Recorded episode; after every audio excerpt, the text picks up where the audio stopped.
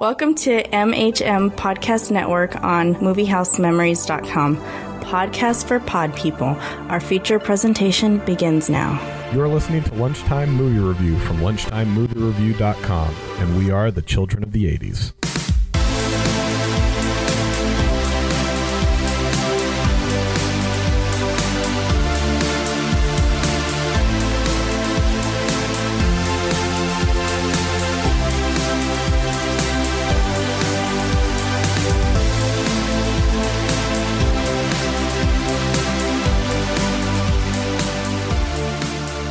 Right, unless you grew up under a rock in the 80s, by hearing that song, you know we're going to talk some Top Gun. Some might say the ultimate summer blockbuster. I, I was really hoping for short circuit, but this will do. it. Um, but before we get into Top Gun, why don't we uh, should really introduce ourselves? Let's see who we got and why. Explain why we're qualified to, to talk about 80s movies. Give us a uh, a movie you like and a movie you don't like from a character in Top Gun. Yeah, I'm Jason, and I'm qualified to talk about movies because I spent money on them. And so I figure that if they're going to give me a mediocre product, I can tell them when it's mediocre. You you paid for it when you I were paid. I paid for that right. So as I started, I guess I'll I'll pick the main character, Tom Cruise, or main actor, and I got to tell you, he had a run of movies that I that I extremely dislike. It's hard to pick just one. So I am going to say Mission Impossible 2, Magnolia and Vanilla Sky. all of them are all dislikes. Is that what you're saying? all of them are hunks of crap. But a movie I did like uh, that he did, and I feel that is very underrated, is Far and Away. I figure that is a, a fine film uh, that he did. So we can agree though that Top Gun definitely was the launching pad for Tom Cruise's career, right? I think in order for him to make millions, yeah.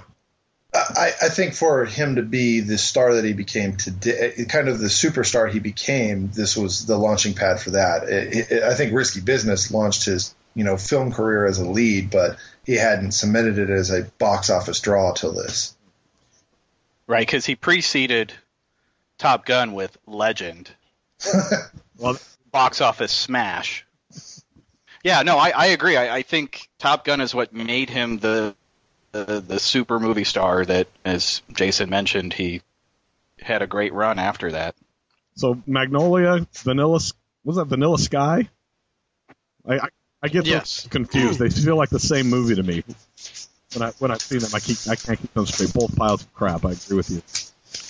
Well, one star's a frog and the other rains frogs. So that's that's how I tell them apart. right. So that's Jason. Uh, Greg, what, what what what do you got for us? Well, I you know, I, a lot of people probably forget Tim Robbins is in Top Gun, and he plays the character of Merlin.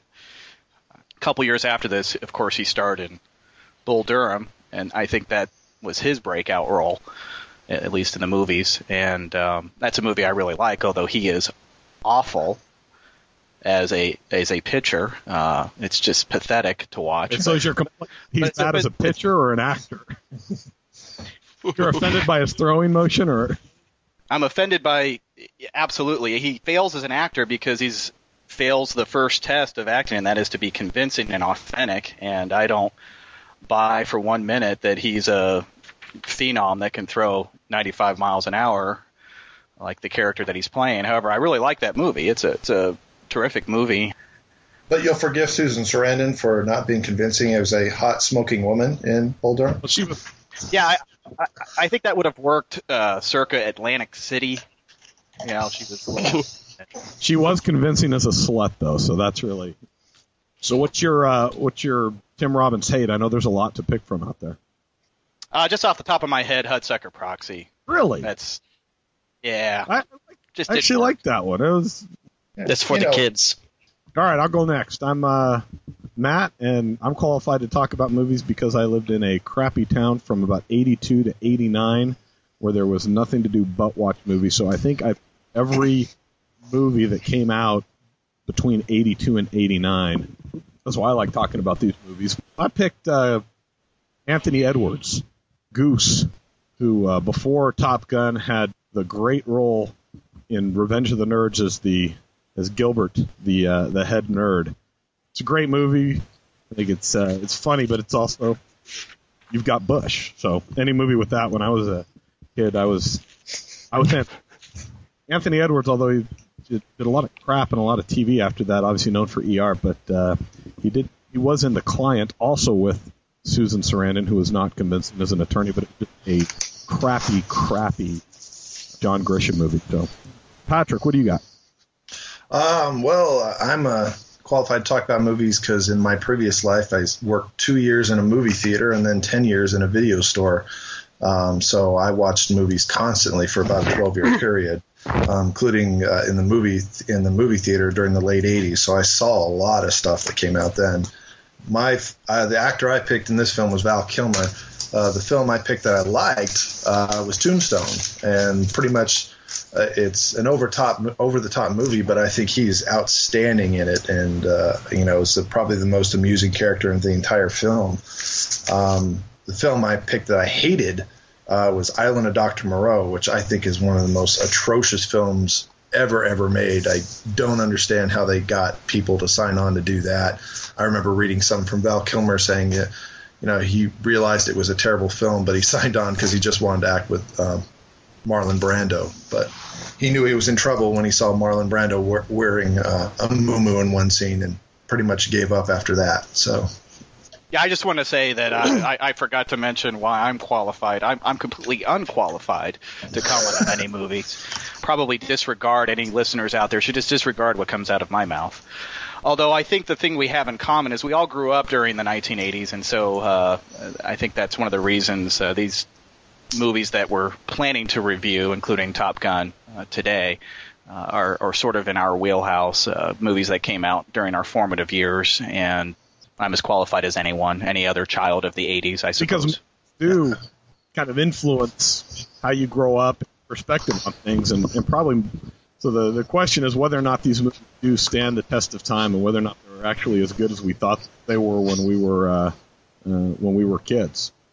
All right, so before we get on to uh, to talking about Top Gun itself, we do actually have a sponsor of this podcast. This podcast is brought to you by Sliders Towels.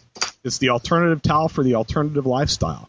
It's great for toweling off after playing volleyball or hanging out after you've gotten all sweaty with a man behind you in close quarters. Sliders Towels, available in all branches of the military and bathhouses throughout the Southwest. Thank you, Sliders uh, Towels. Top Gun. Patrick, you got uh, just some. You're the uh, movie guy, right? You've been doing this this forever. You just got some general facts on on Top Gun. Top Gun was released on May 16th of 1986. Some other films that came out around that time uh, in May of 1986 were uh, Cobra with Sylvester Stallone, Poltergeist 2, Jason's favorite Short Circuit, and uh, the other one I pulled up was JoJo Dancer, Your Life is Calling, which I, strange as it may seem, was somewhat of a summer movie. Um, obviously, Top Gun was uh, Tom Cruise's, as we've discussed, kind of launched him into the stratosphere. Prior to this, he was best known for Risky Business and All the Right Moves. Kelly McGillis uh, was coming just coming out of Witness, uh, which was easily her best known film role. Uh, Val Kilmer, uh, he had only made Top Secret and Real Genius prior to this film, and then uh, Anthony Edwards, as Matt had previously said, had been in Fast Times in a really small role Revenge of the Nerds, uh, The Sure Thing, and was the lead in Gotcha, which I think only Jason and I remember ever seeing. So, fine film. It was a great film. It made me want to go to college and play paintball. Uh, Top Gun made uh, 176, about almost 177 million dollars at the box office. It was the highest-grossing film in 1986, just barely edging out Crocodile Dundee. Uh, Rotten Tomatoes right now rates it at a 49% with critics, but fans and give it an 82%. Uh, it's one of those like Transformers or Pirates of the Caribbean that all that matters is the box office and the fans like it. So it was the number one movie that year in '86. It made more money than any other movie in '86, right? Yeah, uh, that and uh, uh, Crocodile Dundee were by far and away the two biggest films of the year. All right, so so what about this Top Gun? What what story is told? Take us through Top Gun. Well, Top Gun's about Pete Mitchell, whose code name is Maverick. Maverick's a naval aviator. Uh, don't call him a pilot. He doesn't like that. He's a naval aviator. who wants to be the best, but he's always in second place. Maverick is a person who doesn't play by the rules, which is why he opted for a career in the U.S. Navy. Here he gets to fly fast planes, he gets strong drink, and he gets to meet men. Uh, he can burst into song with men in uniform while hanging out in bars. He could chill out in the locker room in nothing but a towel, and he can play volleyball in his Levi's. Like I said, he doesn't play by the rules. Some say his ego is writing checks his body can't cash, and his heart is humming a tune that the Navy will not accept. His only friend is his radar intercept officer, who they never really mention during the film of what they do, and that person is named Goose. He's a recent graduate of Adams College. Goose is the only person who knows Maverick's demons, his numerous failed relationships, and his struggles with his dead father, who is also a naval aviator. Maverick gets his break uh, the day that Cougar, the number one pilot on Maverick's aircraft carrier, has a mental breakdown, making him the choice to be sent to Top Gun. Now, Top Gun is a five week course in aerial combat, although you can earn enough points in two weeks to graduate. the best pilot at Top Gun is a genius named Christopher Knight, codenamed Iceman. Maverick sets his sights on him but always falls short. He cannot outfly Iceman and he cannot beat him in volley. Although Maverick is struggling at Top Gun, uh, not all is lost. He uh, he makes a play for an older Amish lady after he follows into a restroom at a local Navy bar. However, she turns out to be one of his instructors. Her name is Charlie, and no, she's not Asian, but she's smart like an Asian. She's an expert in enemy aircraft and aerial combat. She attempts to hide her feelings for Maverick, but his flying style and his patented move of hitting the brakes and letting the enemy fly right by is just too much to resist. Two weeks into the course, everything looked like it's going to work out for Maverick. He's in second place at Top Gun. He has fallen in love with Charlie, and his best friend is by his side. But all that changes one day during one of the exercises, or hops, Maverick gets caught in Iceman's jet wash. This throws his plane into a flat spin. Goose is the only one during the flat spin that can save Maverick. Goose has to pull two cords. The first cord blows the canopy off the pin, and the next cord ejects them. Goose does pull the cords, but however, he pulls them too quickly. This results in Goose being slammed into the canopy, killing him. Maverick escapes unharmed, but blames himself. Maverick then is quickly cleared by a Navy panel of any wrongdoing, but struggles to race a stock car. And he refuses to engage the enemy. Instead, Maverick tries to speak to his dead buddy Goose. He decides to quit Top Gun and go AWOL. He goes to Charlie's house but like all Charlies, she is sneaky and she has moved away. Maverick then goes to talk to another instructor named Viper. Viper shares with Maverick top secret material. It turns out that Viper flew with Maverick's father when Maverick's father was killed in action. Viper also informs Maverick that despite missing over half the Top Gun course, he can still graduate and watch Iceman receive the Top Gun trophy. Maverick then attends this graduation. The reception, however, is interrupted when it is learned that a naval ship halfway around the world has broken down in the Indian Ocean and enemy planes armed with anti-ship missiles are on their way to sink it.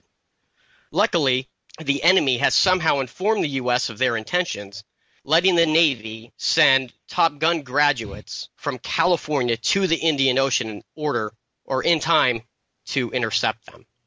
Uh, the Navy has decided to send the best, the worst, and the most personally troubled pilots Iceman, Hollywood, and Maverick. Now, Iceman and Hollywood are the first to make enemy contact when they get into the Indian Ocean. They think they're going up against two bogies, but it's actually six.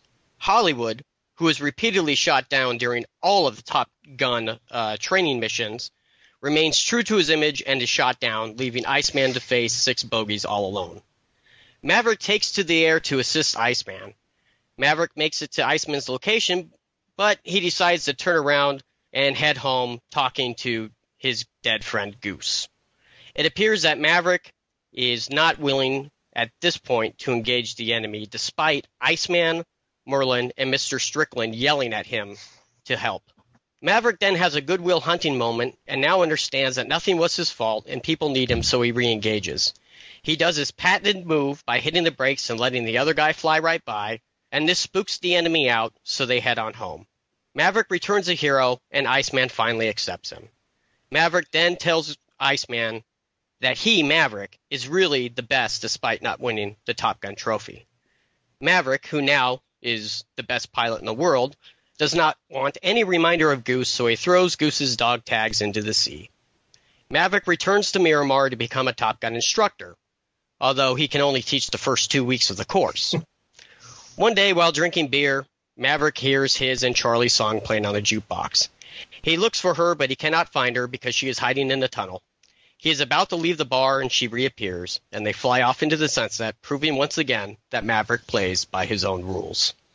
That, my friends, is Top Well Gun. done. Well done. We took time and watched this uh, less than seven days ago. Well, Well, when, when I- was the last time you seen it prior to this week? I, I hate to admit this, but I watch it every summer because we uh, vacation in Oceanside, California, and we oc- we vacation right on the street where Charlie's house is. We always watch Top Gun because uh, we we feel a connection to Top Gun because we we vacation literally a stone's throw away from Charlie's house. So So it gets you in the mood. it doesn't not get me in the mood. So that's that's something. Well, uh, I mean, when when did you last see it, Greg? It's been 20 years. It's been 20 years. Yeah, so, uh, but I, I did remember quite a bit.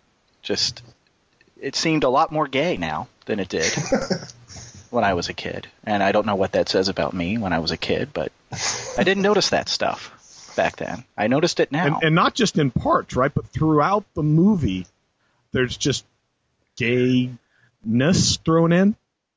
That's a there's through a- line. It, it, there's a homosexual uh, overtone through all of it. I mean, to so much. I I didn't like the movie back in when I, in the '80s when I saw it, but you know, and I and I, I made probably jokes, you know, back then as it was the film was you know kind of gay, particularly the volleyball scene and the shower scenes, or you know the woman walking around in towels always stood out in my mind. But watching it again with fresh eyes, it's like, oh my god, because I probably hadn't seen it since maybe the early '90s. Shower scenes, plural. I mean, there are there are more shower scenes and, and locker room scenes in this film than there are airplane uh, sequences. I mean, Harvey Milk dreamed that one day Hollywood would make such a film. Yeah, and there's the scene uh, with Tom Cruise in the bathroom in his tidy whities, which are hiked up practically to his chest, and Tom Skerritt enters and and comes approaches from the rear, and there's a shot through the mirror, and and you can just go to that scene. I mean, that is that may be the gayest scene in any mainstream Hollywood film. The only thing that's missing is him spitting into his hand, and then you've got Brokeback Mountain. and and the dialogue they they don't even they they don't even hide it. I mean, right right at the very beginning, right when they enter Top Top Gun, they're sitting there at the first meeting. Ice leans over to Slider and says, "I'm this stuff gives me a hard on," and Slider says, "Oh, don't tease me." There's, there's no there's no just overtones. They're just explicit in it sometimes. This is the first I'm hearing about any of this. I'm, I'm just shocked. Did we watch the same film? Uh, those guys look cool. I mean, they look like they're going to go out and pick up a lot of chicks. Isn't that why they're hanging out in, in locker rooms with each other all day? And along those same lines, uh, there's there's this scene uh, during one of the, the contests when towards uh, the latter half of the movie when uh, Iceman is just two points ahead of Maverick in the uh, Top Gun naval competition. And it's one of the, the last contests that they have. I think, in fact, this is the last contest before Maverick decides to bolt. And during that, you know, simulated firefight where uh, Commander Tom Skerritt, uh, Viper as his call sign, is up there in the air uh, with Maverick and, and the other uh, competitors. And the lines are well. I'll just I'll just repeat some of these lines, and I won't make any comments about them. Come on, come on, keep coming. Come on, baby, come around. That's it. Jesus, he's good. Come on. Come on, keep coming. Come on, baby. Damn, this kid's good. Come on. Come on. Stick with it. Bingo! Maverick's dead. You're out of there, kid. There was was nothing gay podcast about that at all. Yeah, this is a podcast about movies, right? And, and that is not atypical of this movie.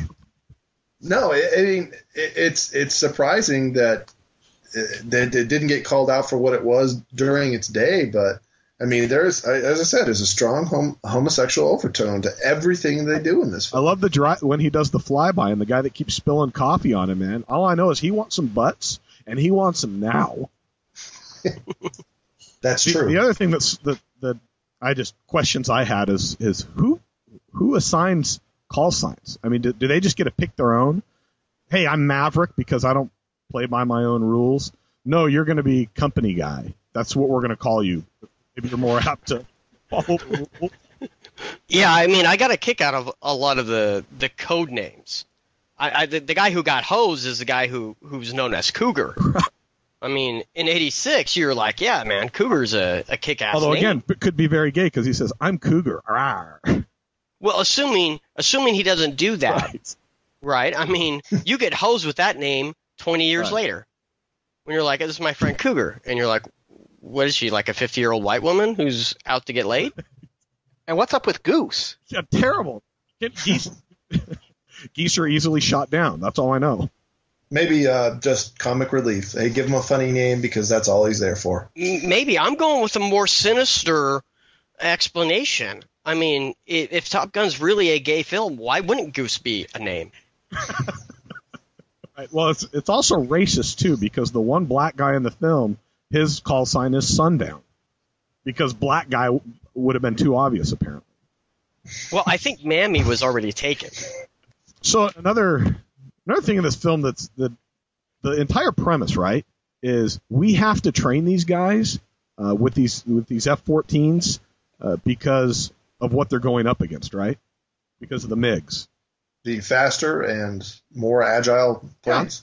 That's the that's the very reason that, that Top Gun exists is because the MiGs that that the enemy has are faster and more agile. Isn't there a better solution than having a school? Well, I thought we could all give them tape decks and they could play music and fly faster when fighting the MiGs. Developing better planes would be the commie thing to do. That that would be the Russian way, not the American way. You, you roll up your sleeves and you deal with what you have. Yeah, I, I know. I agree. Build a better plane. Apparently, we did. Which Yeah, is we why did. we no longer fly the F-14s. So uh, another thing that stuck out when I was watching the film and, and you listen to it is that the meat of the story with Maverick being at Top Gun takes place in about two weeks of this five-week course. Uh, a lot happens within that within that two weeks, and I, I don't know why the the movie writers decided to make it like that. Uh, for instance, I mean, you have Maverick coming into town. He meets Charlie, Kelly McGillis, and he, he falls in love in love with her. They sleep together.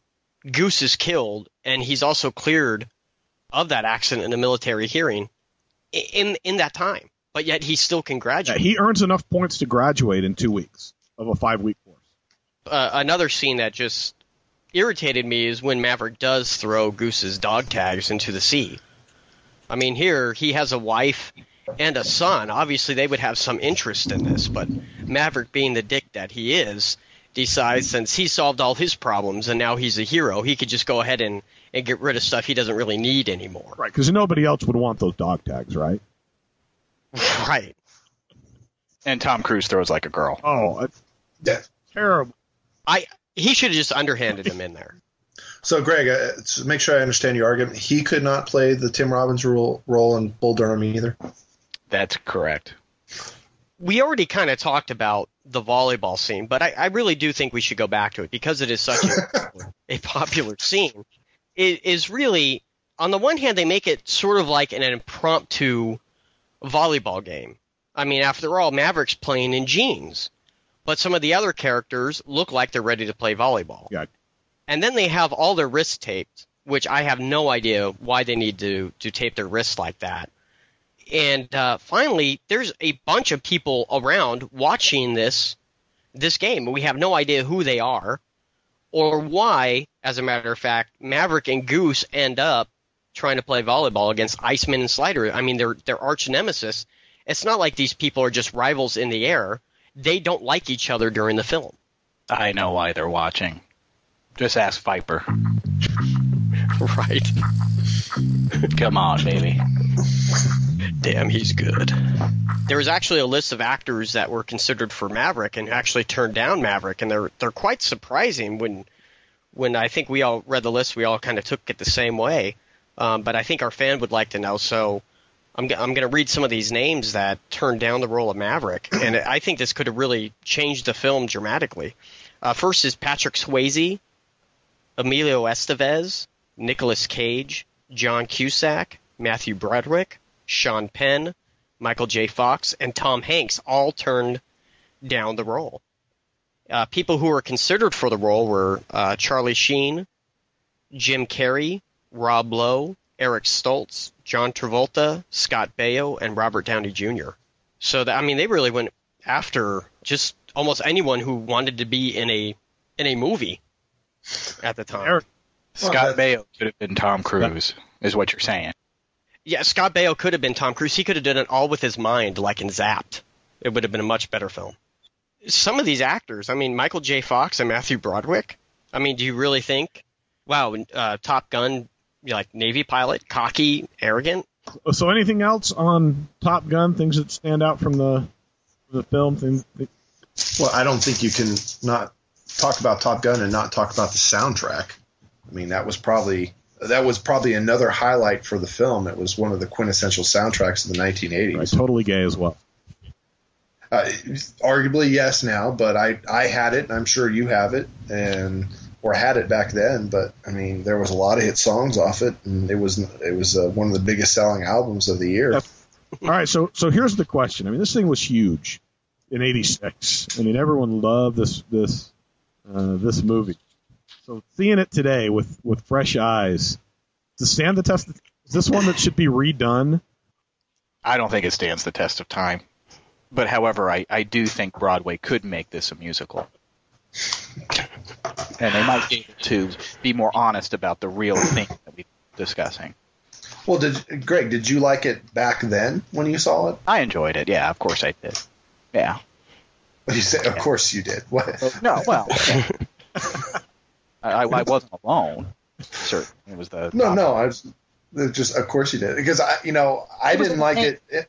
I didn't like it in the 1980s. I, I don't like it now. I do think it it's as good a movie now as it was back then. I don't think it, it it's overly dated. In fact, I was kind of surprised with that. That you know, going back and watching the film, you know, I always presume, oh, it's going to be dated. The bad guys, the Russians, you know, at the beginning and the end. The bad guy is kind of an unknown quantity. It's you don't know who it is.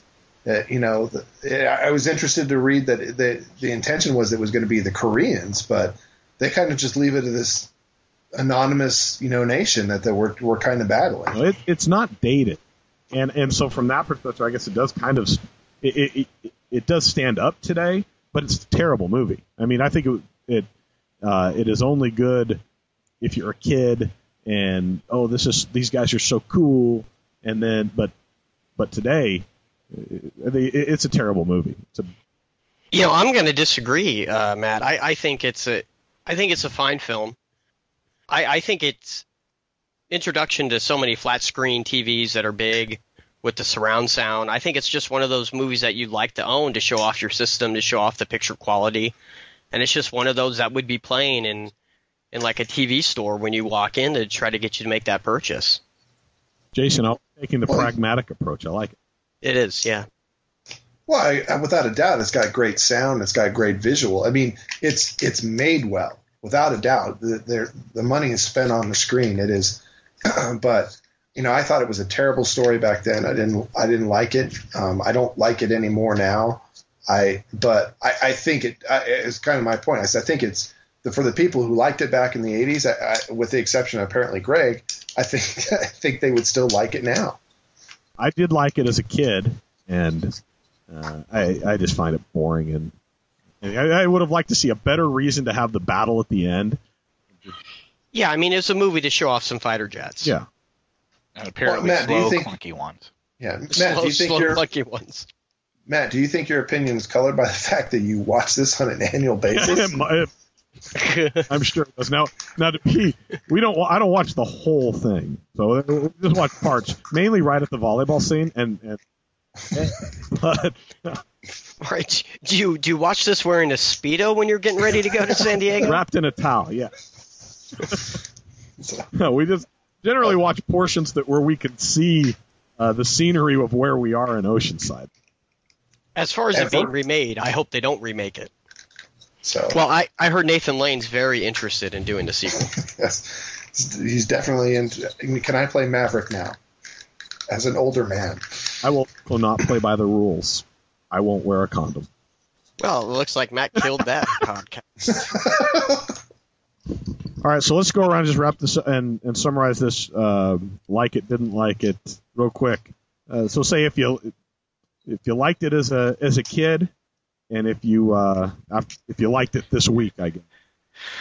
Greg, what do you what do you think about the uh, what, what's your uh, ultimate opinion on Top Gun? I liked it as a kid, and I do not like it now. Jason, how about you? I like it as a kid, and I, I still like it now. And I uh, I liked it as a kid, and I don't like it don't like it now. I just think it sucks.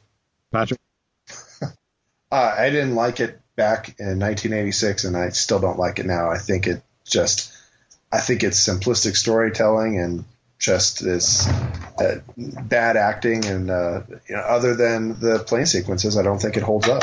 So that's Top Gun, the ultimate blockbuster of 1986 uh, that started to set the, the, the tone or the, the standard for the summer blockbuster.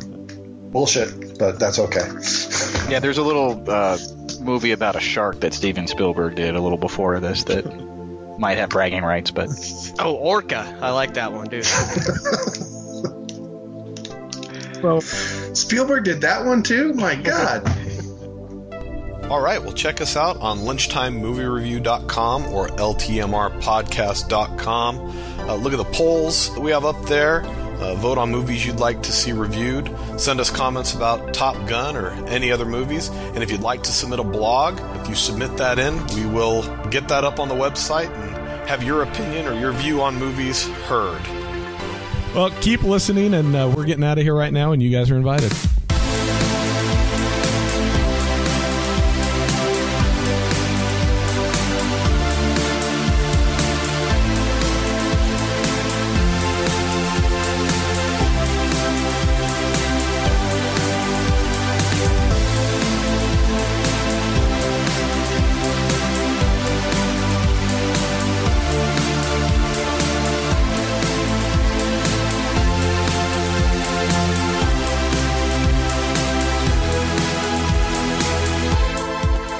Podcast is intended for entertainment and information purposes only. The theme music for Lunchtime Movie Review, Fireworks, is provided courtesy of Alexander Nakarada at serpentsoundstudios.com under a Creative Commons Attribution 4.0 license. All original content of this podcast is the intellectual property of the MHN Podcast Network, Lunchtime Movie Review, and Fuzzy Bunny Slippers Entertainment LLC, unless otherwise noted.